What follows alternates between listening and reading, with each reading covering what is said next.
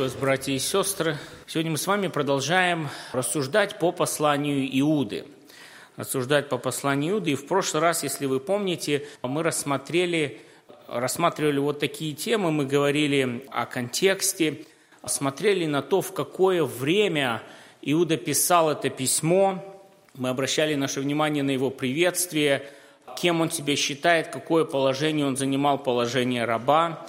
Вот. Мы также смотрели в прошлый раз именно на предостережение о тех учителях, о тех лжеучителях, которые вкрадывались в церковь. Вот. И его призыв, его призыв подвязаться за веру, подвязаться за веру, которую мы получили. И, и это и есть главная тема, это и есть то, ради чего он написал это письмо, он сам об этом говорил, что я хотел писать вам об общем спасении, но вот ситуация меня вынуждает писать об этом. Его призыв подвязаться за веру. Мы с вами также смотрели на то наказание и суд, который ожидает лжеучителей и тех, которые за ними последовали. И, и знаете, может быть, даже как бы впечатление такое создалось, и, и сегодня, может быть, оно немножко усилится, что как-то уж больно мрачно все. Как-то уж больше темно вроде начали, если как светофор смотреть, желтый свет, потом красный, сегодня желтый. Но если Бог даст жизни, то в следующую, если будем снова здесь, то будет зеленый свет светофора. И там действительно это послание, оно будет заканчиваться удивительным Божьим обетованием, которое мы находим, которое является для нас утешением, несмотря на все вот эти ситуацию тяжелую, трудную, такую вот emergency, которая на тот момент происходила в церквях. Вот. И сегодня мы наше с вами внимание обратим на стихи восьмой, тринадцатый и шестнадцатый. Если вы помните, мы в прошлый раз с вами тоже разделили немножко, чтобы стихи, на которые мы обращаем внимание, они нам говорили об одной и той же теме. И вот в этих, в этих стихах с восьмого по тринадцатый и шестнадцатый Иуда как раз показывает характер, показывает природу этих лжеучителей, он показывает их разрушительные действия на церковь. И, и вы знаете, это... Это не, не давление изнутри, не давление с, э, снаружи, не давление от внешних. Вообще, если мы с вами посмотрим на историю церкви, а некоторые из вас это могут даже из собственного опыта засвидетельствовать, что церковь, наоборот, при гонениях, она, как правило, усиливается. Вот. Она укрепляется, она как-то становится ближе к Богу. Это, знаете, вот как, как в притче о сеятеле, да, вот если корень не глубокий, то чуть скорбь или гонение написано, и люди отсеиваются, но остаются верные и присоединяются верные, искренние, которые действительно хотят служить Богу для того, чтобы служить Богу, а не, может быть, ради других каких-то, нам всем известно с вами такое понятие, гуманитарные верующие, которые мы, мы знакомы и, и слышали это все. Так вот, как раз во время гонения именно церковь усиливается, становится ближе к Богу и как-то даже очищается через страдания. И как раз наоборот, в дни благоденствия, вот при отсутствии гонений, можно наблюдать как раз вот это поражение или опасность от внутренних врагов. Видите, какие-то разделения, какие-то уклонения направо, налево и даже отход или уход от основных истин Писания. И знаете, одно из таких вот, ну, ярких иллюстраций, и она даже на слуху у всех стала таким вот именем нарицательным, опасности и разрушения изнутри, это Троянский конь. Троянский конь, я думаю, нам эта история очень хорошо знакома. Вот десятилетняя осада Трои греками не могут одолеть. Что не предпринимали? Троянцы отважные стояли насмерть. Кроме того, они имели надежные стены, доблестных воинов, десять лет, и ничего не могут сделать. И вдруг они понимают, что десять лет прошло, надо что-то менять. И они предпринимают следующую хитрость. Делают вид, что садятся на корабли и отплывают, и оставляют коня, внутри которого находился именно отряд вот таких, ну, особых солдат, вот, отличавшихся особой доблестью. И греки выходят, все, уплыли, опасности нет, и они сами своими руками этого коня закатили себе в город, из которого ночью выбравшись солдаты открыли ворота, греки вернулись и так захватили город. Десять лет потрачено впустую. все усилия, которые предпринимались по охране этого города, так вот насмарку. Только лишь потому, что что-то чужое, что-то лишнее затащили, затянули к себе в город. Сами, своими же руками. И знаете, когда мы сейчас смотрим иногда на некоторые а вот, протестантские деноминации, к сожалению, вот здесь в Америке наблюдается, а что с ними случилось? Где они сейчас? Где вот тот свет, та истина, которую можно было наблюдать сто-двести лет назад? Когда так называемые пастора не верят в воскресение Христа, не верят в Его чудесное рождение, не верят во второе пришествие, не верят в ад, то невольно задаешься вопросом, а зачем в такую церковь ходить? Более того, я, наверное, даже осмелюсь сказать, чем ходить в такую церковь с такими пониманиями, лучше просто в воскресенье заниматься чем-то другим. На рыбалку, в гольф, гулять, делать что угодно. Пользы все равно не будет. И печально наблюдать иногда, даже иногда в тех местах, откуда мы выехали, как без боя сдается все то, за что твердо стояли несколько поколений назад. Иногда даже до смерти.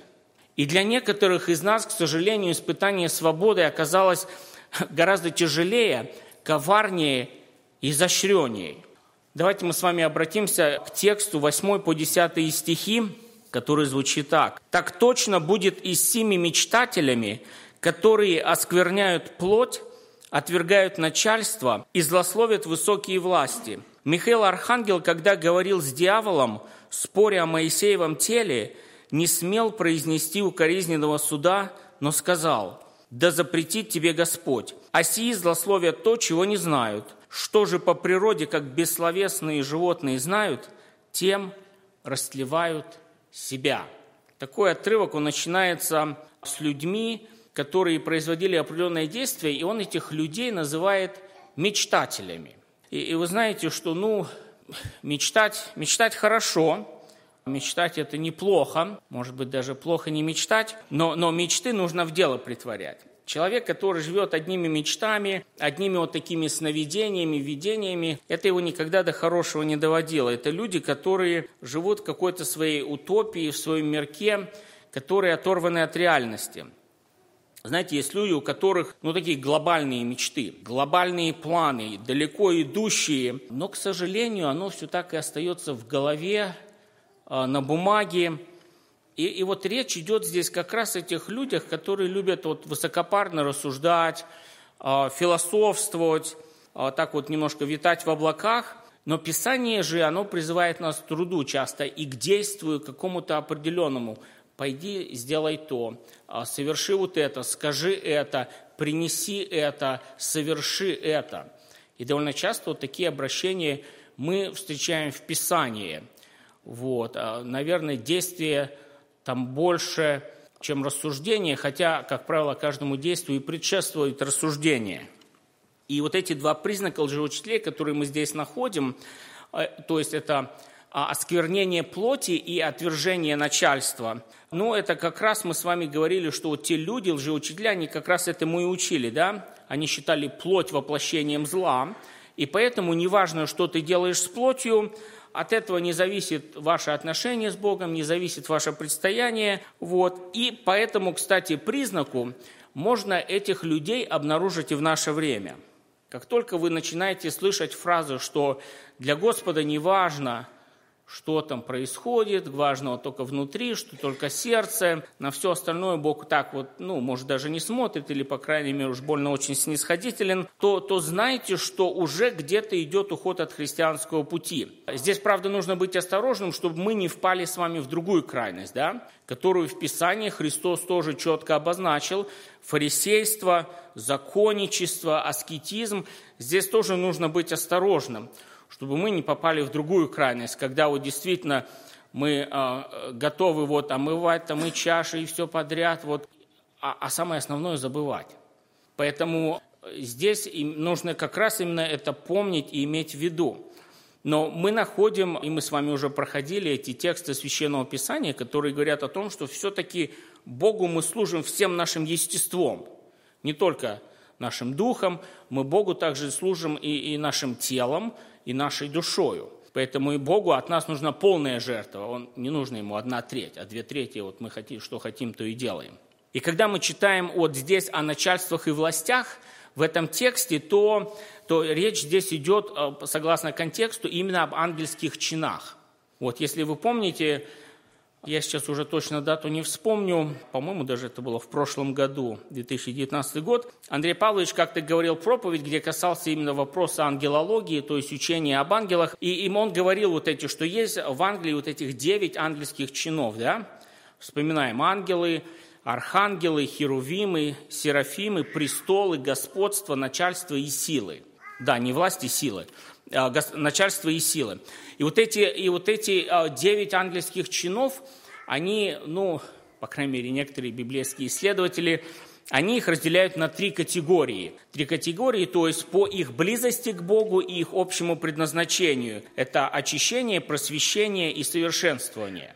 Вот. Мы не будем сегодня на этом останавливаться. Кому интересно, вы можете найти это у нас на, на веб-сайте, послушать. Вот. Но тем не менее, когда здесь речь идет о, о начальствах, то здесь речь идет об, об ангельском мире. И вот эти лжеучители, они отвергают этот ангельский мир, но это же свое отношение к этой высшей власти они переносят и, и на земную власть. На любую власть здесь на земле, на любой авторитет. И они не хотят быть подотчетными никому. И вот эта их такая вот природа, она, она показывает себя везде по отношению к духовному миру, по отношению вот к физическому миру, вот плотскому, обычным, земным вот этим правителям и властям. И она также проявляется в церкви. И вот, этот, вот такое отношение к власти мы, в принципе, ну, наблюдаем прямо в то время, в которое мы живем. Вот куда ни повернитесь, вот, сплошной беспредел, вот, анархия и так далее. Вот, поэтому мы, мы видим, что это действительно проявление последнего времени. И, и знаете, что они отрицают вот авторитеты и придерживаются принципа, который опять для нас не новый. Если вы помните, мы его встречаем в книге «Судей», где написано: «Каждый делал то, что ему казалось справедливым». Там, правда, как правило, во всех этих действиях справедливости вы не найдете. Там, наверное, больше о выгоде, о, о своей личной выгоде речь идет. И доходит до того, что никого не нужно осуждать, вот человек так понимает, это его мнение. И злословие, то есть как бы здесь даже, если вы посмотрите, в английском варианте написано «blasphemy». То есть оно больше как бы такое злословие связано как бы с богохульством, с ругательством, с поношением. И вот как бы в противовес вот этим качествам этих лжеучителей, их характеру, Иуда приводит, ну, интересный пример из древности, как бы похороны Моисея. Вот. И, конечно, нужно сразу оговориться, что, ну, мы не найдем этого описания в Пятикнижии или в книге Иисуса Навина. Вот. Оно не записано именно в каноне Священного Писания. Некоторые исследователи считают, что эта история, она заимствована как бы из одной из версий утерянной апокрифов, вот, «Testament of Moses», или в русском «Успение Моисея» или «Вознесение Моисея». Вот. Считается, что как бы оно оттуда произошло, хотя те рукописи, они и считаются, что утеряны. Вот. И как мы с вами говорили, когда Иуда вот цитировал книгу Еноха, если помните, да, мы говорили, что он цитировал первую книгу Еноха, первая глава, девятый стих, вот, это не означает, что теперь вот этот апокриф является священным, теперь его нужно читать, изучать, или он считается богодухновенным. Но он немножко нам тоже приоткрывает вот этот ангельский мир, и, и, и мы смотрим и, по крайней мере, находим для себя какие-то истины. Вот. И по той истории как бы идет такое вот описание. Вот опять же я говорю, что оно не записано ни в одной из канонических книг Священного Писания. Что как бы сатана начинает спорить именно с архангелом Михаилом за вот, за вот это а, тело. Вот, считается, что одной из причин было, что он хотел заполучить, чтобы предотвратить как бы явление Моисея на горе Преображения со Христом.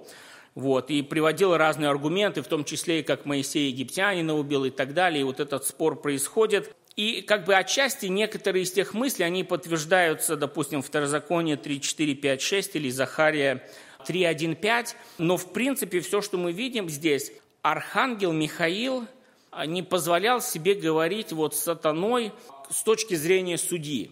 То есть он не ставил себя выше, он, написано, не, не произносил укоризненного суда. Почему? Потому что для этого есть Бог. Более того, сатана представлял власть определенную, вот, власть сатанинская, но тем не менее это определенная власть, которая существует в нашей вот системе физической, материальной и даже духовной.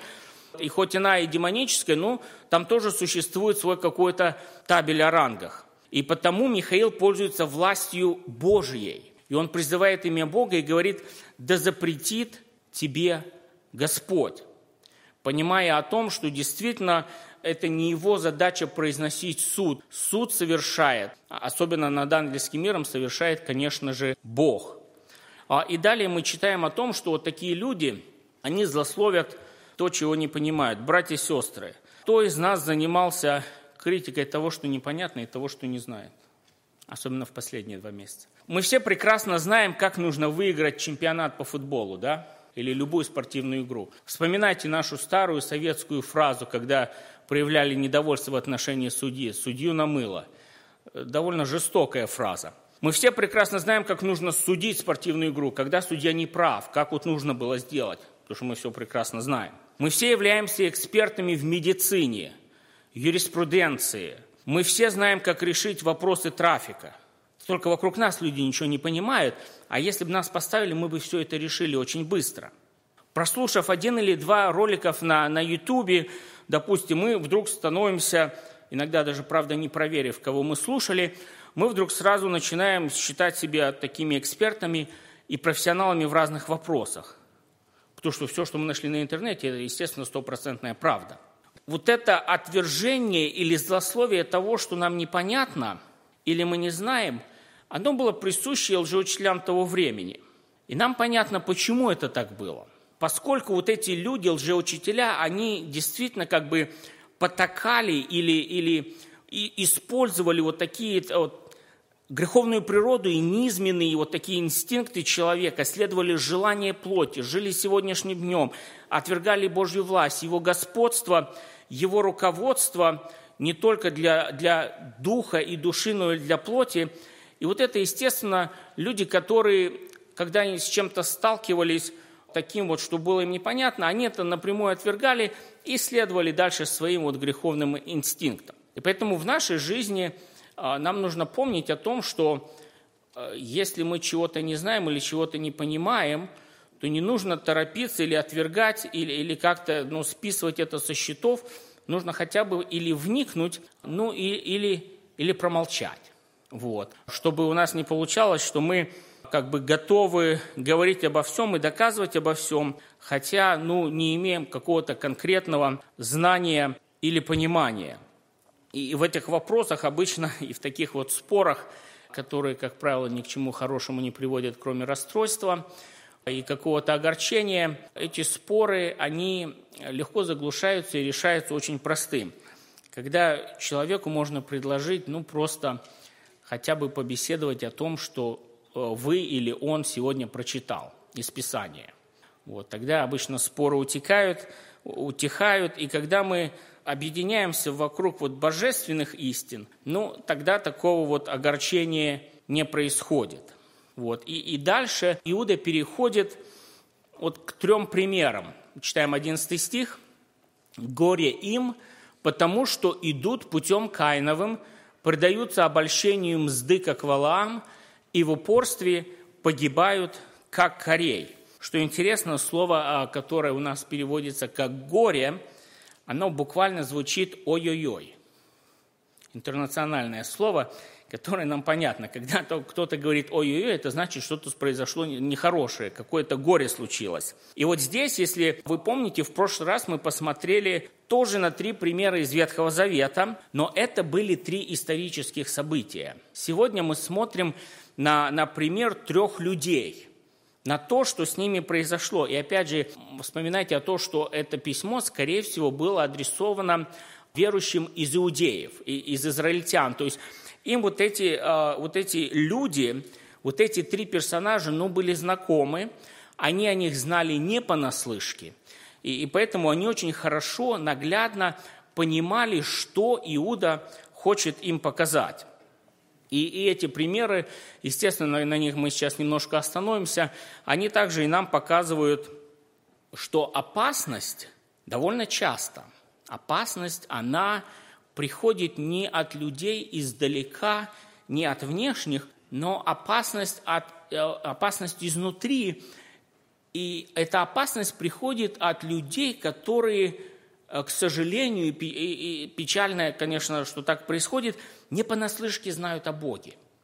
Не понаслышке знают о Боге. Более того, ну, занимают не, необычное простое положение вот, в жизни. И когда мы смотрим на, на путь Каинов, да, что такое путь Каинов? Написано, что они идут путем Каиновым. Бытие, четвёртая глава, с третьего по девятого стих мы читаем так. «Спустя несколько времени Каин принес от плодов земли дар Господу, и Авель также принес от первородных стада своего и от тука их. И презрел Господь на Авеля и на дар его, а на, камень, на Каина и на дар его не презрел.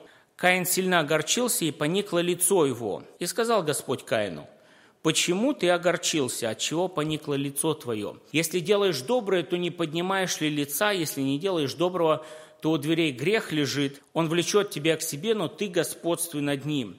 И сказал Каин Авелю, брату своему, когда они были в поле, восстал Каин Авеля, брата своего, и убил его, и сказал Господь Каину, где Авель, брат твой? Он сказал, не знаю, разве я сторож брату своему». История, знакомая нам с воскресной школы, с детских лет. Вот. И, и здесь нужно также отметить, что если мы смотрим на, вот, на иудейские традиции, может быть, на отчасти их понимание, то они считают, что Каин символизировал, помимо того, что мы, естественно, знаем о том, что он был первый человек-убийца, брата-убийца, он также у них символизировал вот такой эгоизм, цинизм и материализм. Много, много измов уже очень. И, и мы читаем у Иоанна о том, что написано «Каин был от лукавого». Мы также находим о том, что Авель, он принес лучшую жертву. Чем, братья и сестры? Верою. Так написано, что верою он принес лучшую жертву. Да, действительно, он принес кровью. Мы, мы понимаем, что без пролития крови не бывает прощения. Но, но когда мы смотрим на путь Каинов, что это такое? Путь Каинов – это какой-то вот наш собственный, самоличный путь к Богу. Наш собственный способ служить Ему, так как мы считаем правильным. Путь Каинов – это нежелание отвергнуть грех, нежелание внимать Божьим предупреждениям, нежелание господствовать и отвергать вот эти греховные мысли, греховные желания. Путь Каинов – это путь людей, знающих Бога, приносящих Ему жертву, но не желающих господствовать над своей плотью. И, и, и когда мы действительно читаем, что ну, Господь, Господь ясно говорит, Каин, вот, вот ну, грех лежит у дверей. Он еще, как бы, может быть, не основался вот там внутри. Говорит, он влечет тебя. Грех вначале всегда привлекателен, очень. Реклама греха поставлена ну, по, по наивысшим, так сказать, стандартам. Но, говорит, господствуй над ним. И, и действительно, Господь, если мы обращаемся к Нему, Он дает нам власть. Как раз вот эти мысли останавливать, может быть, остановиться и не делать какой-то поступок, вовремя остановить свой гнев, вовремя суметь остановить себя, прежде чем сказать что-то. А вот что интересно, там сейчас внизу происходят испытания, и мы с молодыми братьями и сестрами ну, на протяжении нескольких месяцев, большую часть, правда, мы это делали онлайн, имели класс, имели общение, и потом вот как бы ты иногда, когда спрашиваешь вопрос, ну а чем ты можешь сказать, что ты человек, рожденный свыше? Как ты можешь это доказать? Вот. И очень часто они как раз, как бы, оно что-то похожее. Вот я раньше делал это, я, допустим, раньше говорил плохие слова, сейчас я этого не делаю, как бы. То есть Бог дает мне силу, останавливает. Раньше я слушал такую вот музыку, сейчас не делаю. Один даже говорит, что раньше ездил на машине с таким глушителем, после покаяния через, не помню, что он говорил, две недели или месяц, говорит, попросил отца, поменяли глушитель на более спокойный. Вот, даже такие Бог изменения с людьми делает. Вот, поэтому и, и, и вот это действительно с нами происходит, и мы иногда можем даже удивляться, когда вот хотим что-то сказать или сделать, и вдруг получаем предупреждение от Бога, как бы такой тихий голос, и Он нас останавливает. И Он нас останавливает, если мы внимательны к этому, и, и Каина, к сожалению, этот голос не остановил. И Каин, мы читаем о том, что он был первый человек-убийца, и лжеучители, они также являются убийцами душ человеческих. Горе им. Мы дальше читаем о том, что второй пример – обольщение мздой. предаются обольщению мзды, как Валаам. Устаревшее слово наше «мзда», старое, означает награду, плату, но оно также означает взятку. И, и более того, допустим, когда э, такое слово у нас, э, если вспоминаете русскую литературу, «мздоимец», как правило, оно не относилось к человеку, там, который подарок получил или еще что-то, оно относилось и употреблялось в негативном смысле «взяточник». Вот, и здесь, и здесь вот это слово как раз мы и находим по отношению к Валааму. Эта история записана, мы с вами прекрасно тоже ее все знаем, особенно о, о заговорившей ослице, это дети еще с воскресной школы знают. двадцать вторая, двадцать третья, двадцать четвёртая главы чисел, мы, также ее упоминается этот пророк и, и в Новом Завете, вот второе послание Петра, ну, естественно, в книге Откровения тоже. О Валааме, о Валааме можно много говорить, вот, но это был человек, который знал Бога. Это был человек, который получал от него откровение, который получал от него пророчество, и люди вокруг знали это. И люди вокруг знали это, и они приходили к нему, то есть, ну, было известно, что у него есть какое-то вот, ну, особая связь или отношение, как у нас в Нарве брат один говорил, с небесной канцелярией. Валаам также помогал, понимал Божью природу отчасти, не до конца, но он понимал, Он, он понимал э, его святость, он понимал его справедливость. И, и поэтому, потому что он понимал Божью справедливость и Божью святость, потому он и посоветовал моавитянам, как вести в грех, в грех израильтян. Посоветовал, да, вы, говорит, отправляйте своих, э, своих девчонок туда, вот и так далее. И, и ввел их в грех. Почему? Потому что он был уверен, что Божья святость и Божья справедливость не будет никакого выбора, кроме как проклясть этот народ, кроме как уничтожить его. Поэтому сам он проклясть не мог, потому что, говорит, ну, ну Бог не разрешает, ну, не дает мне Бог его проклясть. На три разных места ходил, и в пустыню ходил, и туда, и сюда. Не получается. Тогда он учит, как ввести евреев в грех, разрушить их изнутри, в надежде, что Бог сам их уничтожит, потому что он Бог справедливый, и потому что он Бог святой. И нужен был Финиес. И нужен был Финиес, чтобы остановить это поражение. Как и нам в наше время нужен Христос, чтобы этого с нами не случилось. И через Христа тогда Божья святость и Божья справедливость, она предстает пред нами немножко в другом свете. Уже, может быть, нет такого ужаса или какого-то ожидания суда, при условии, конечно, что мы во Христе укрываемся. И, и Валаам, он как бы... он, он сам можно сказать, ну особо, а что он? Он ничего и не согрешил. Но он дал такой совет вот коварный.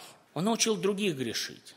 Он научил других. Он сам, может быть, этого не делал, но научил других это делать. Как те, которые наркотики продают, сами же не употребляют. Но других учат, другим предлагают. И когда пришли к нему вот эти посланцы от Валака, вот эти моавитяне, он получает от них предложения, подарки, почет, ну... Ну, если бы к нам пришли там сенаторы, губернаторы, там, ну, конечно, принять, выслушать, что нужно, чем могу послужить. Но он получает ясный ответ от Бога. И он отправляет их ни с чем. Говорит, не могу пойти с вами. Вот Бог не дает мне идти с вами. И отправляет их ни с чем. Но, но они возвращаются. Они возвращаются с большими подарками. Может быть, заметили, как немножко глаза горели, или как-то вот желание было какое-то. И вот, знаете, вместо того, чтобы сразу отправить их во свояси, он их у себя оставляет. Знаете, братья и сестры, здесь вспоминается, не зря мы читаем в Священном Писании, когда написано «не давайте место дьяволу». Не давайте. Он, он найдет зацепиться даже вот за такую маленькую вещь, за что угодно. И здесь нашел, за что зацепиться. Уж больно хотелось уважения, денег, почестей. И попался на этот крючок. Так может, так может и с нами происходить, знаете, когда мы начинаем заигрывать со грехом. Никакой нормальный человек никогда не сядет играть с, шулер, с шулером в карты. Никакой нормальный человек никогда на улице, в девяностые годы особенно были э, популярны, в наперске играли. Потому что результат заранее известен. Но результат заранее известен. Более того... Как только ты согласился и, или вот, принял вот эти сатанинские правила, ты уже проиграл. Выиграть там невозможно на том поле. И человек, который считает, что он как-то может переиграть, перехитрить сатану, неразумен и жестоко поплатится.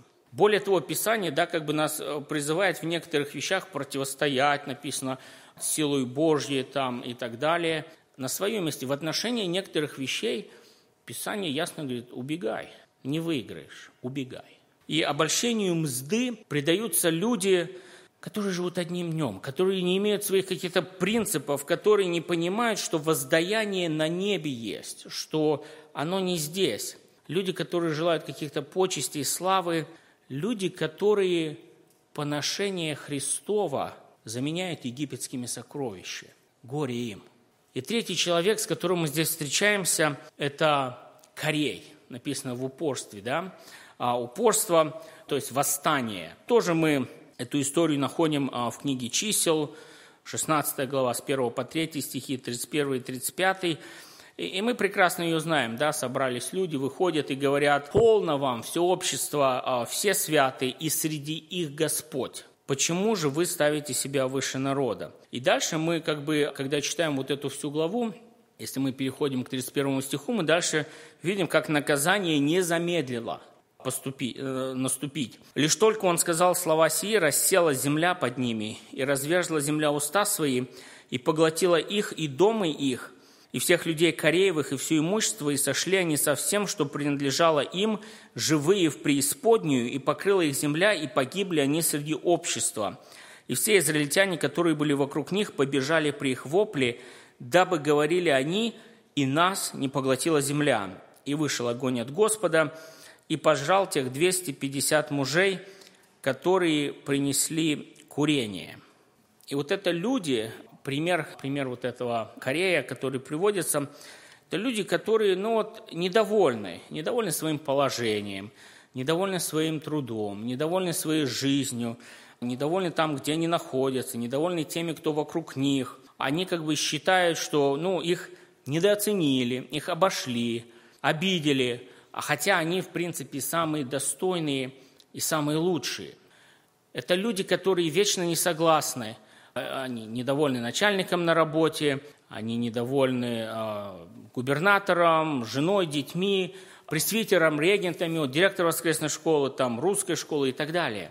Более того, что интересно в отношении таких людей, даже когда выбирают человека, которому они симпатизировали и которого они вроде как-то выдвигали, проходит совершенно короткое время. Они уже им недовольны. Они уже им недовольны. Хотя буквально... Там год-два назад в нем души не чаяли и считали, что ну, это самая лучшая альтернатива. Почему? Потому что они по природе, вот такие люди, люди мятежные. Это люди, которые по природе революционеры, по натуре анархисты. И этим людям никогда невозможно угодить. И, и даже, даже не пытайтесь, все равно у вас не получится.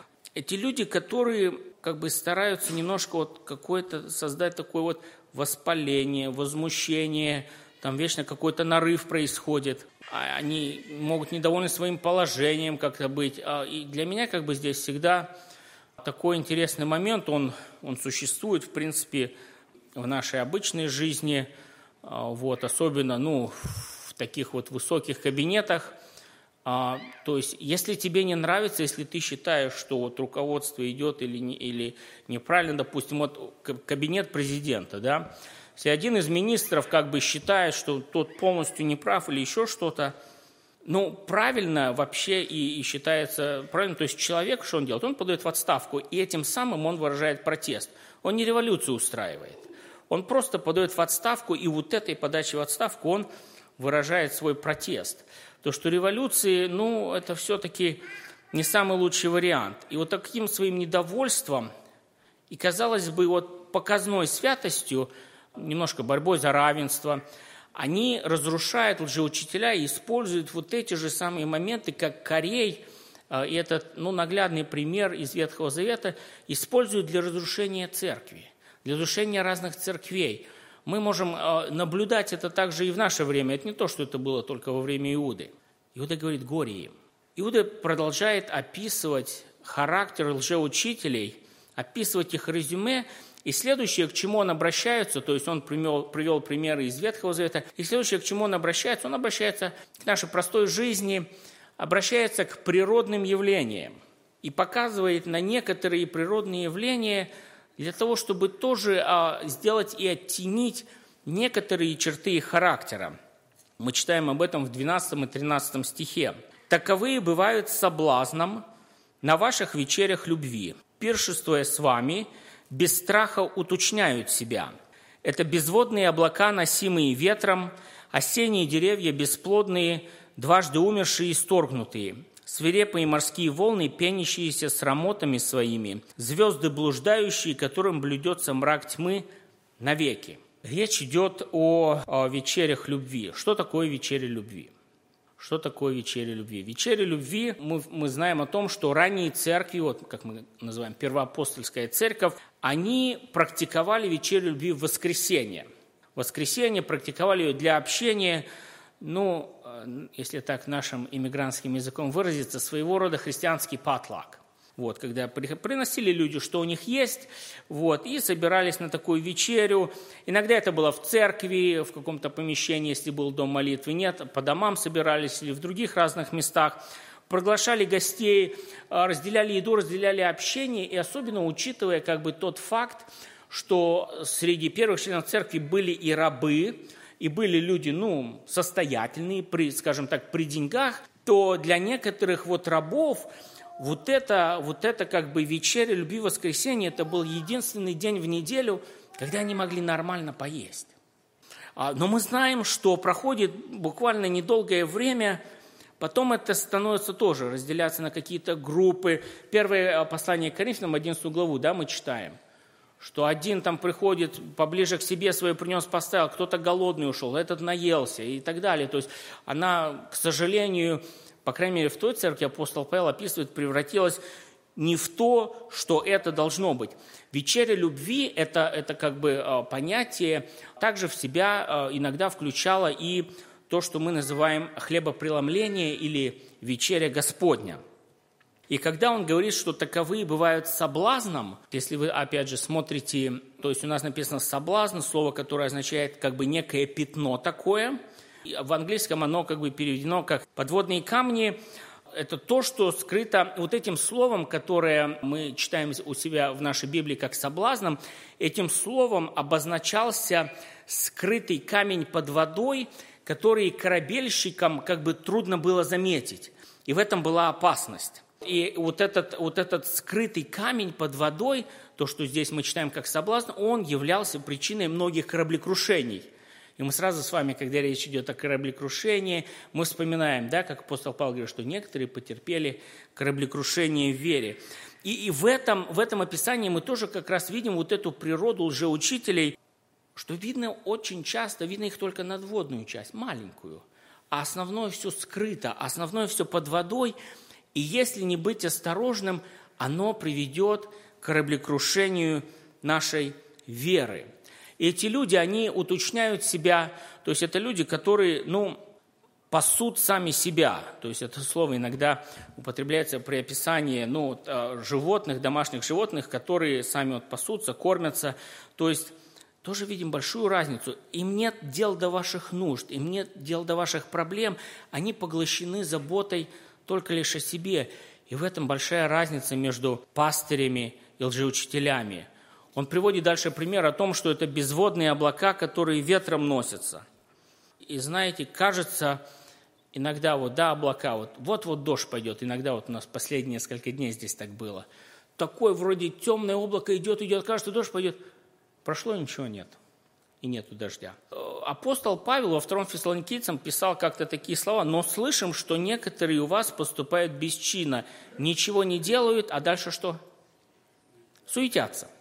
Суетятся. И вот эти облака, носимые ветром, они как раз вот к этому и относятся. Что-то, что-то кажется, что вот, вот, вот что-то должно произойти, но остаются только одни слова. Что-то такое показное, как бы много активности, много суеты. Помню одного пожилого служителя, который как-то говорил, еще, еще у нас в Нарве, в Эстонии, говорит, что, говорит, братья, говорит, дорогие, говорит, Богу нужны, говорит, не деятели, а делатели. Вот, и в этом, конечно, он был прав. Когда речь идет об осенних деревьях, бесплодных, дважды умерших и сторгнутых, та же самая печальная и мрачная картина, которая говорит о пустоте. Один человек как-то так сказал, что если вы родились только один раз, то вы умрете дважды. А тот, кто родился дважды, умирает только один раз. И, и в, этом, ну, в этой фразе как бы заключен тоже свой определенный духовный смысл, который мы понимаем. И здесь также, и в этой а, печальной, такой вот природной картине мы снова видим то, что Христос говорил нам: «По плодам их узнаете их». Когда море бушует своими волнами, да, потом затихает, и мы видим результат. На берег столько мусора нанесено. Особенно, как бы, если речь идет вот о мертвом море, о соленом, то есть соль, она вообще как бы превращала даже вот животных там в скелеты такие обезображенные и так далее под действием соли, когда это все выбрасывалось. И эта картина, она тоже была знакома иудеям того времени. Вот эта срамота, она как бы наружу выказывалась. И сравнение со звездами, оно, оно, кстати, тоже, как мы с вами говорили, заимствовано из книги Еноха и по контексту тоже, тоже означает ангелов, для которых Бог предназначил погибель из-за того, что они так поступили. И мы с вами подошли к последнему стиху, который как бы еще раз подводит как бы общий итог и говорит нам о характере вот таких людей. Он говорит, что это ропотники, ничем недовольные, поступающие по своим похотям. Уста их произносят надутые слова, они оказывают лицеприятие для корости. Здесь как бы интересно два слова, которые мы встречаем в шестнадцатом стихе. Ропотники, ничем недовольные. Как бы это два слова, которые мы находим. И они, как и наши русские слова, означают очень близкие, почти как синонимы, близкие по значению, но немножко разный оттенок. Допустим, первое слово «ропотники», да, это слово означает «ворчун», «недовольный». И, и мы понимаем, что это люди, действительно, которые по жизни вроде ворчуны. И иногда вроде кажется безобидно. Ну, ворчит и ворчит. Он по жизни такой всегда. Не увидишь, он ворчит, что-то там бурчит про себя и так далее. Мур-мур, мур-мур. И вот так вот оно и происходит. Вот. Но, тем не менее, он говорит, что так не должно быть. Ну, не должно быть у верующего человека так. Вот это какое-то ворчание, какое-то недовольство, хоть оно, может, вроде и ни о чем, и безобидное. Второе слово, которое мы здесь видим, «ничем недовольный», это уже становится на ступеньку выше. Это означает слово человека, который вообще по жизни недоволен, причем это человек, который не считает, что он виноват в этом. Он считает, что вот в этом его недовольстве, оно заслуженное, оно оправданное, и в нем виноваты другие люди. Что там у него в жизни сложилось или еще что-то. То есть вот это слово «ничем недовольный», оно означает, что человек не считает, что в этом есть его вина. И, и вот здесь снова Иуда вот, вот этим стихом подводит в итог и говорит о сути той проблемы, о том же учении, которое было в той церкви. Поступают по своим похотям. Поступают по своим похотям, предаются своим каким-то инстинктам, а, таким вот греховным, своей греховной природе, не желают бороться с этим. Идут путем Каиновым. Они как-то выгоду во всем себе ищут, написано, вот, оказывают лицеприятие для корости. И, и, и даже, даже в церкви иногда они хотят какую-то выгоду найти, а, хотя ну, в церкви нужно не потенциальных клиентов видеть, а братьев и сестер в первую очередь. Не тех, кто что-то вам бесплатно сделает или по дискаунту в пятьдесят процентов, а братьев и сестер, может быть, которым вам нужно помочь что-то. И когда мы посмотрели на этот характер лжеучителей, водимы плотью, водимы своими низменными желаниями, показного у них много, всякой мишуры, сребролюбия, много пустоты, много соблазна, много обмана, это люди вечно недовольные. Внешне, может быть, иногда даже что-то красиво, и звучать иногда все правильно, но обернется разрушением и поражением. Причем иногда после тяжелой борьбы, как мы это посмотрели на даже вот такой пример а, из истории с городом Троя. Потому Иуда посчитал важным описать характер таких людей. Иногда, как бы можно сказать, ну а зачем вот это все плохое нужно было описывать? Но он посчитал нужным и необходимым описать их характер, показать вот эти примеры, чтобы мы могли таких людей распознавать, чтобы нас предостеречь, чтобы мы своими собственными руками что-то подобное в церковь вот этого троянского коня не затащили. И наоборот, нас Писание призывает быть благочестивым, призывает быть довольным, призывает подвязаться за веру, за веру нелицемерную, за веру, которую мы получили от Господа, за веру настоящую, за веру без всякого такой показной и напускной святости, но веру твердую, веру живую и веру, подающую надежду людям вокруг нас, которым темно, которым нужен этот свет. Вот к этому призывает нас Господь, быть вот такими людьми. Посмотрев на эти примеры, пусть Господь благословит нас, братья и сестры. Как я уже говорил, если Бог даст жизни, в следующую у нас более радостная тема будет о Божьем обетовании. Для нас в наше время непростое, сложное, но Божье обетование есть. И пусть благословит нас Господь действительно иметь мудрость от Него, распознавать таких людей. Это одно, а второе все-таки подвязаться за веру, подвязаться то, что мы имеем, держать то, что мы имеем, и вот этот свет надежды подавать людям вокруг нас, нашим соседям, нашим коллегам. Благословит нас в этом Господь. Аминь.